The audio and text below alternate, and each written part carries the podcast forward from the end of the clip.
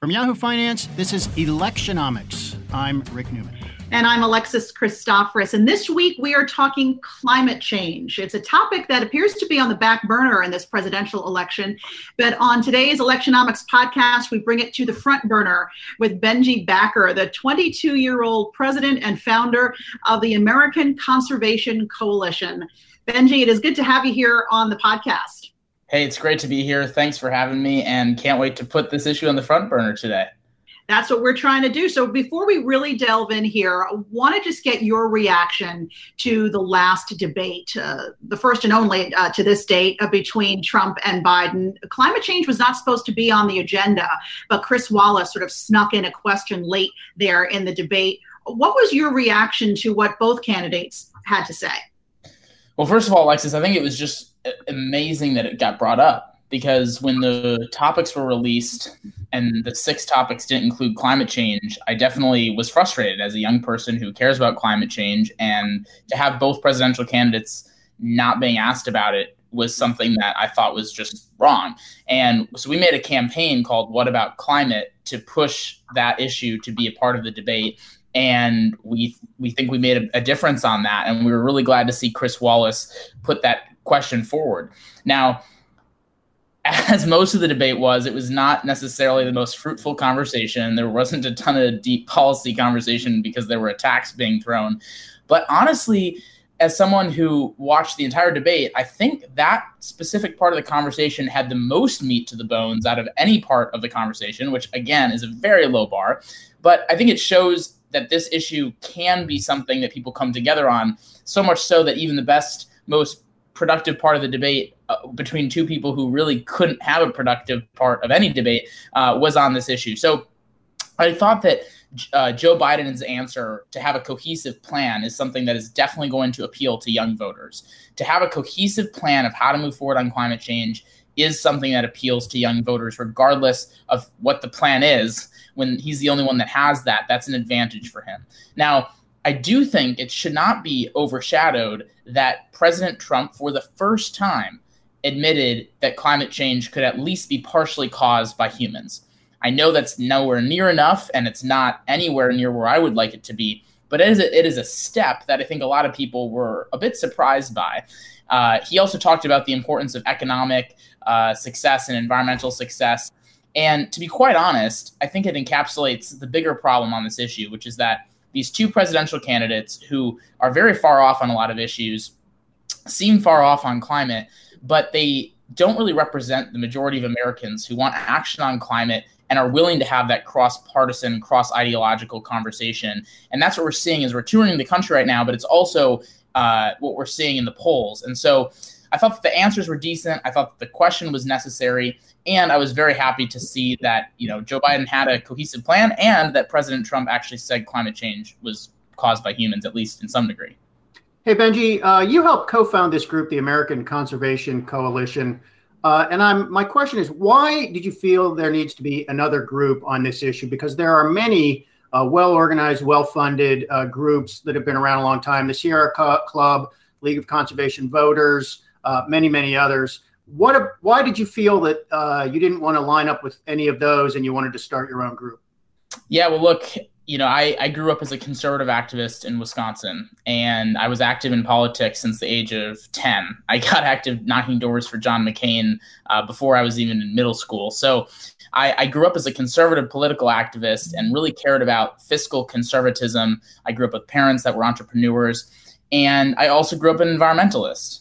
And when I, you know, kind of grew older and got closer to voting age and, and went into college as well, I realized that there was this massive divide uh, between the Democratic Party and the Republican Party and conservatives and liberals on the issue of the environment, not just climate, but on everything uh, revolving around environmental issues, and that there were no organizations focused on bringing 50% of the country back into the environmental conversation. That 50% of the country is conservatives, and conservatives do care about the environment. They do want action on these issues, and they don't want it to be a one sided issue. And no one who cares about the environment should want it to be a one sided issue because you don't get anything done. So, our stake in this conversation is very different than where most environmental organizations go. While we have many similarities and we work with many of them, like Audubon and the Nature Conservancy, who are wonderful partners of ours, we also have a very distinct difference in the fact that we are focused on re-engaging an entire s- sector of this this country that has been completely left out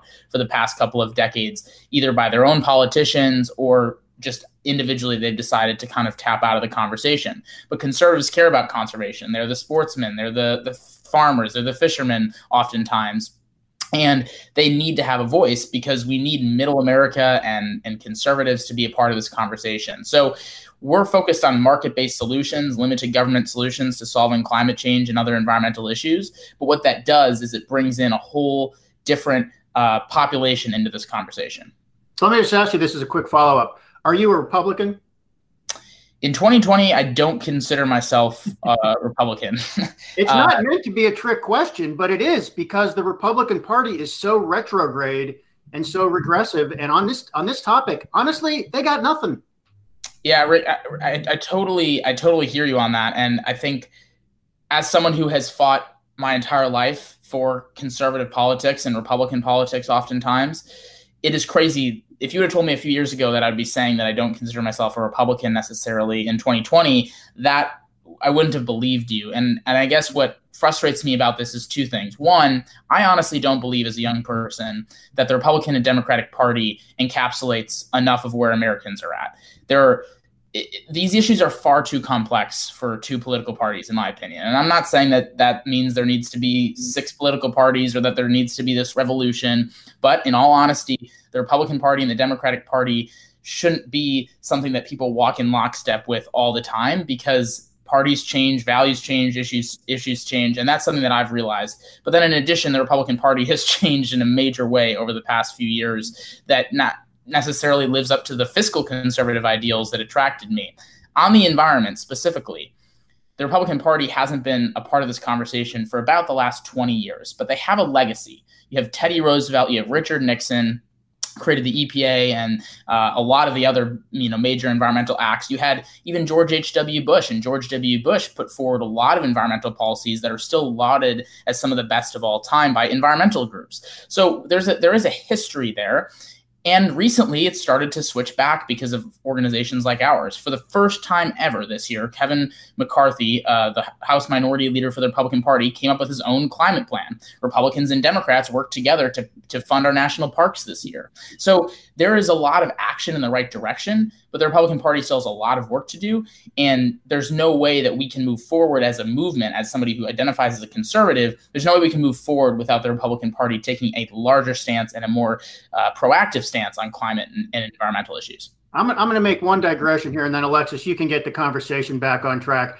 It is okay in terms of party affiliation for everybody watching. It's okay to be an independent. You don't have to be a Republican or a Democrat. I wrote about this a lot in my last book, Liberty for All. You can be a conservative independent, you can be a liberal independent, and you think for yourself. You don't have to tie yourself to one of these broken political parties. Okay, my lecture is over. No, I want to quickly add something there. That is so true because as a young person, I believe in fiscal conservatism for the most part, but I also have some quote unquote liberal positions on fiscal issues, and I have some conservative positions on social issues and some liberal positions.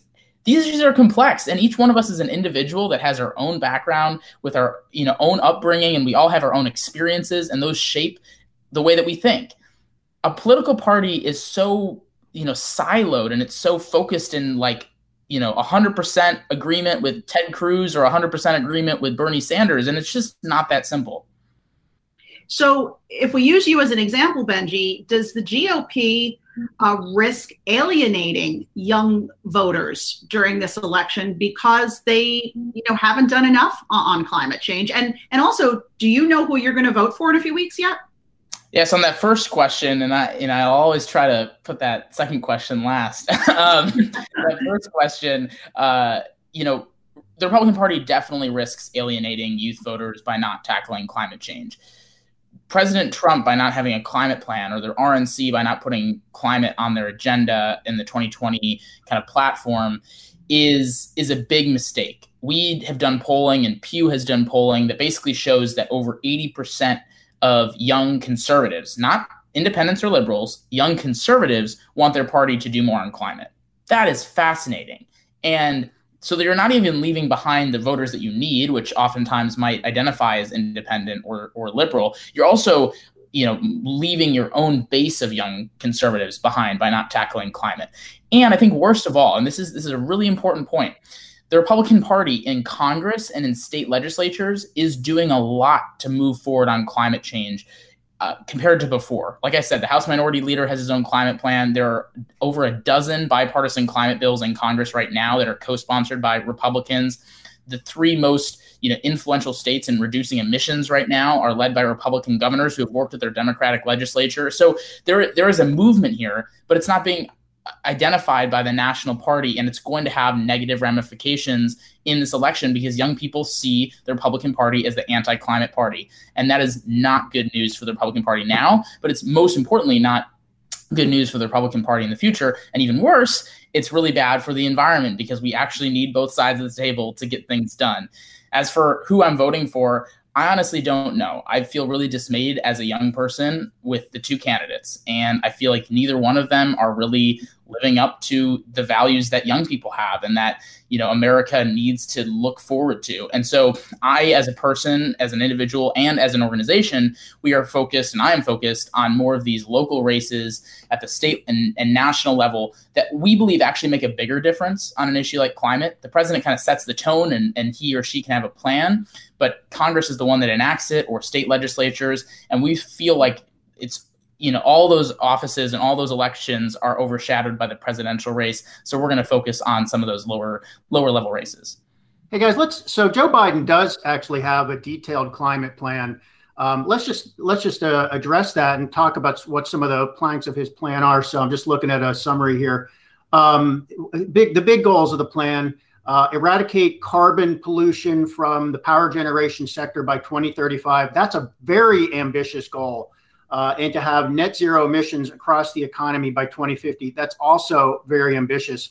Um, I've been a little bit critical of Biden's plan, and I was very critical of the Green New Deal because they sort of gloss over what many economists think is the best way to address the problem. Um, and it's some of these market oriented um, solutions, Benji, that you referred to earlier. The first is a carbon tax, uh, increasingly raise the cost of carbon, and then let the market figure out um, what to do about that cost, how to deal with that cost most efficiently, and then a cap and trade um, program. These were actually um, conservative ideas going back two or three decades, and they have generally worked where they've been put into place. So, what do you think about that? Yeah, look, I mean, if you look at the Green New Deal and Joe Biden's plan, you're you hit it right on the head when you say they're totally missing the market mechanism part of it. I'm on a 50 day road trip visiting with businesses and local you know leaders focused on solving these issues. And i can tell you firsthand while congress has stalled the market has continued to innovate and there are solutions coming from every part of this country geographically. It's not just new york where i happen to be right now.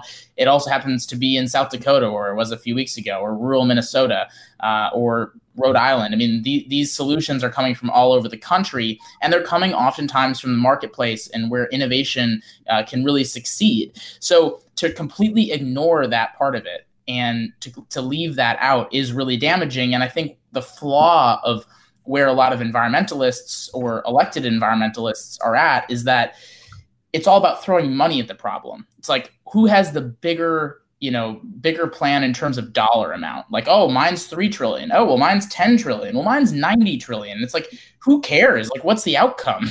Uh you know throwing money at something doesn't just mean it fixes it. And so as a fiscal conservative and somebody who believes that markets play an important role yes, the federal government has a role in this, but it should be focused on incentivizing the market to move in the right direction and making climate fighting climate change um, a smart market solution which it's already kind of happening on its own but the government has completely ignored that because it's been either focused on complete denial or like these far out programs that will just inflate the size of government and not do anything for the environment. So i think there are positives and negatives to joe biden's plan and as some as a young person who again doesn't believe the two party system really represents me, I will work with him on what I agree with him on, and we can go our separate ways when we disagree, and vice versa with with President Trump. And that's why, like, regardless of who wins now or in 2024, we should be willing to work with anybody in the White House, anybody in Congress. I'm about to meet with Senator Chris Coons. I met with Republican um, Catherine McMorris Rodgers a couple weeks ago. We're meeting with Governor Abbott in Texas. We're meeting with Democrats and Republicans across the country because there is a ton of overlap. And so Joe Biden's plan is not flawless. There's not enough market uh, focused action items. But that doesn't mean that we can't be part of that process and encourage that action. But you're exactly right. The environmental movement needs to include market based mechanisms if it wants to solve these challenges, because that is what works. And it also is what can incentivize the innovation to, to fix this problem and to also export those types of innovation across borders so that other countries can fight this challenge as well. So, just to give our excellent viewers some context here, um, I think this was earlier this year. Uh, a bunch of uh, well-known economists, including former uh, Federal Reserve Chair Ben Bernanke, uh, 27 uh, Nobel laureates in economics, they wrote a statement for something called the Climate Leadership Council, and I'll just read the first sentence here. A carbon tax offers the most cost-effective lever to reduce carbon emissions at the scale and speed that is necessary. So this this is not my idea. I'm I'm just kind of paying attention to the uh, to the world's uh, smartest economists who say this this is the way to do it. You know, and so Joe Biden, um, I think he may have mentioned a carbon tax. You know, Joe Biden's economists. We've had them on at Yahoo Finance. They're generally main. I mean, they are. They're mainstream economists, generally centrist or center left, such as Jared Bernstein. These are guys who know um, that a carbon tax would be effective, and yet Biden has not endorsed a carbon tax and I'm not sure why. I, my guess is that he may just be trying to do what say do or say or both um, what the progressive wing, the Bernie Sanders wing, wants him to do, which is that big spending approach you mentioned, uh, Benji. But I do wonder that if he actually gets into office, if he would propose and um, sign this kind of legislation. So, Rick, I mean, I actually think that that problem that you see of of Joe Biden not embracing the carbon tax is actually one of the one of the biggest flaws to the carbon tax, which is that both sides are unwilling to get behind a policy like that right now because the left says it's not good enough, it's not big enough, it's not you know ambitious enough, which I would say is probably very false. And then you have the right, which it's hard to get the right on board with attacks. It's hard to get the right on board with attacks on something that oftentimes the leaders are already a little bit skeptical of. So, as an organization, we've said, okay, there are a lot of organizations fighting for the carbon tax uh, on the center left and the center right.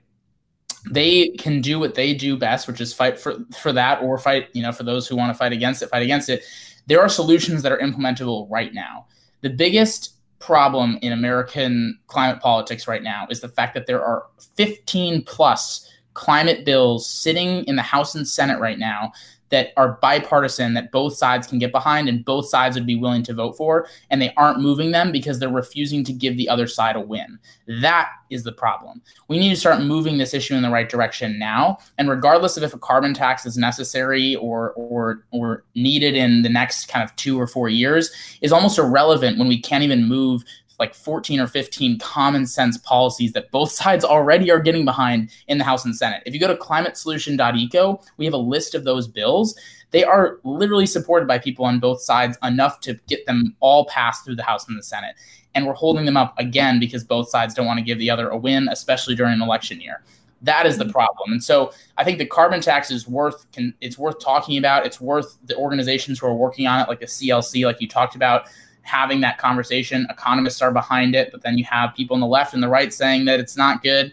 So I think we need to focus on the solutions we can get done right now. And I hope that Joe Biden looks at those policies that are in Congress and says, regardless of what my plan is, I can get something done in the first two weeks with both sides, uh, the House and the Senate, fighting for, and, and both sides, the Republicans and Democrats, fighting for the same types of reforms. And I'm going to prioritize that first and then move on to you know whatever else he wants to do. So i think that's where the power of this conversation can get to uh, but we actually have to prioritize those bills and prioritize the common sense solutions that both sides can get behind. I'm just going to make one guess about the politics of a carbon tax and I, i'm sorry to keep harping on this. I just think a carbon tax is really important and it's kind of a no-brainer uh, way to approach this problem among other things but my guess is that um, because um, fracking jobs and energy jobs, I mean, carbon jobs, are a big deal in parts of Pennsylvania, parts of Ohio, and certainly in Texas and probably some other states. those, you know, Pennsylvania and Ohio are key swing states. And I think Biden is not talking about this because he doesn't want to in any way alienate people who might vote on the issue or give Trump any ammunition uh, against him in those swing states on energy. And Trump is already saying that um, Biden wants to ban fracking, which is not true. He wants to ban fracking on private land, but not um, on, excuse yeah. me, he wants to ban fracking on public land, but not on private land. But Trump is mischaracterizing that. So if I'm if my guess is right on this, if Biden wins, he might be more receptive of a carbon tax when he no longer has to convince uh, energy workers in uh, Pennsylvania and Ohio to vote for him. Yeah, I mean, I think that's a good point. I recently talked to uh, EPA Administrator Andrew Wheeler, and I asked him about a carbon tax, and he flatly rejected it. You know, on the part of the Trump administration. But I, I, and I think you have a good point there, um, Rick. Because, why? You know that that Biden is a Scranton man, and he's done a lot of stumping there, and um, it's a big fracking state, and um, it could definitely affect those folks. But I, I want to talk um, to Benji about what California did recently, right? The governor there, Newsom, mandated that all new vehicles have to be uh, electric powered by the year 2035. And I asked the EPA administrator, uh, the Trump administration's take on that. And he said that he didn't think the American people were ready for it and that that timeline was too aggressive, even for a, a, progressive state like California. And he brought up some points. He said, look, it's too quick to have the auto industry ramp up like that. It's too quick to have infrastructure put in place, and that Americans are not going to part with their gas vehicles that easily. Does he make some valid points there, Benji? I think he actually does. And the reason I say that is I'm driving across the country right now in, in two electric cars. And as someone who has done that from Seattle to New York City so far, it has been really difficult. It has been really, really which difficult. Car? I need to ask which cars? Uh, Tesla X and the Chevy Bolt. Great cars. And the only, the biggest problem is they're wonderful cars. They're they're a joy to drive. They're they're much more fun to drive than a regular car. But the infrastructure just isn't there yet. And I guess the problem that I see with a governor mandating that instead of having that as a goal and something to work towards, and you know, not just a goal where you say it and then don't do anything about it, a goal that you actually do have action items for. When you start mandating things like that, it really is problematic for a few reasons. One, you're forcing people in lower income levels to shift to that, which is a problem in itself. And I don't think I need to go into that. It's pretty obvious. Then on top of that, it has ramifications for the rest of the country that aren't necessarily ready for that. Um, you know, California might be ready by 2035, but that doesn't mean another state is. And we all know that what California does has ripple effects to the rest of the country in in terms of you know automakers trying to you know they, they, they can't appease to california as its own like country again it's like the sixth largest economy in the world it's pretty much its own country in terms of its economy and then also have different cars for the rest of the country. It's very difficult. And so it kind of throws all this stuff off. And so I think as a major proponent of electric vehicles, and I do think that it's feasible to have electric vehicles be the norm in 2035, but I just don't think it's necessary to mandate that, especially in a state that can't keep its power on with with the types of energy that it's using right now. So I just I'm not a huge fan of this mandate mentality let the market work, incentivize the market to move in the right direction, have goals, have action items, embrace electric vehicles, work on electric vehicle infrastructure, embrace Tesla and the Chevy Bolt, which again are great vehicles, get better technology for batteries. Like all this is really exciting.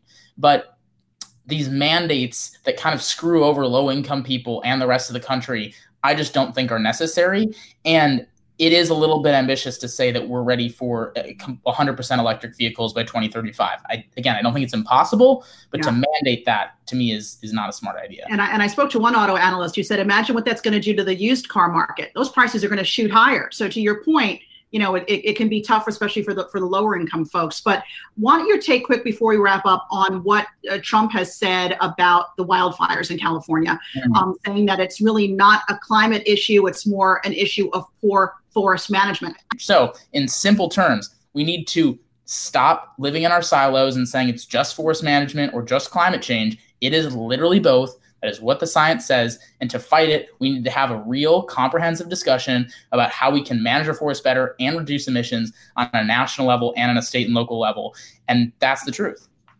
Well, we certainly haven't heard the last of you Benji Backer. best, of luck with your trip across the country, and uh, be sure to uh, to follow all of us. I'm at Alexis TV News on Twitter. I'm at Rick J Newman. It's the most harmonious place on the internet. and Benji, what's yours?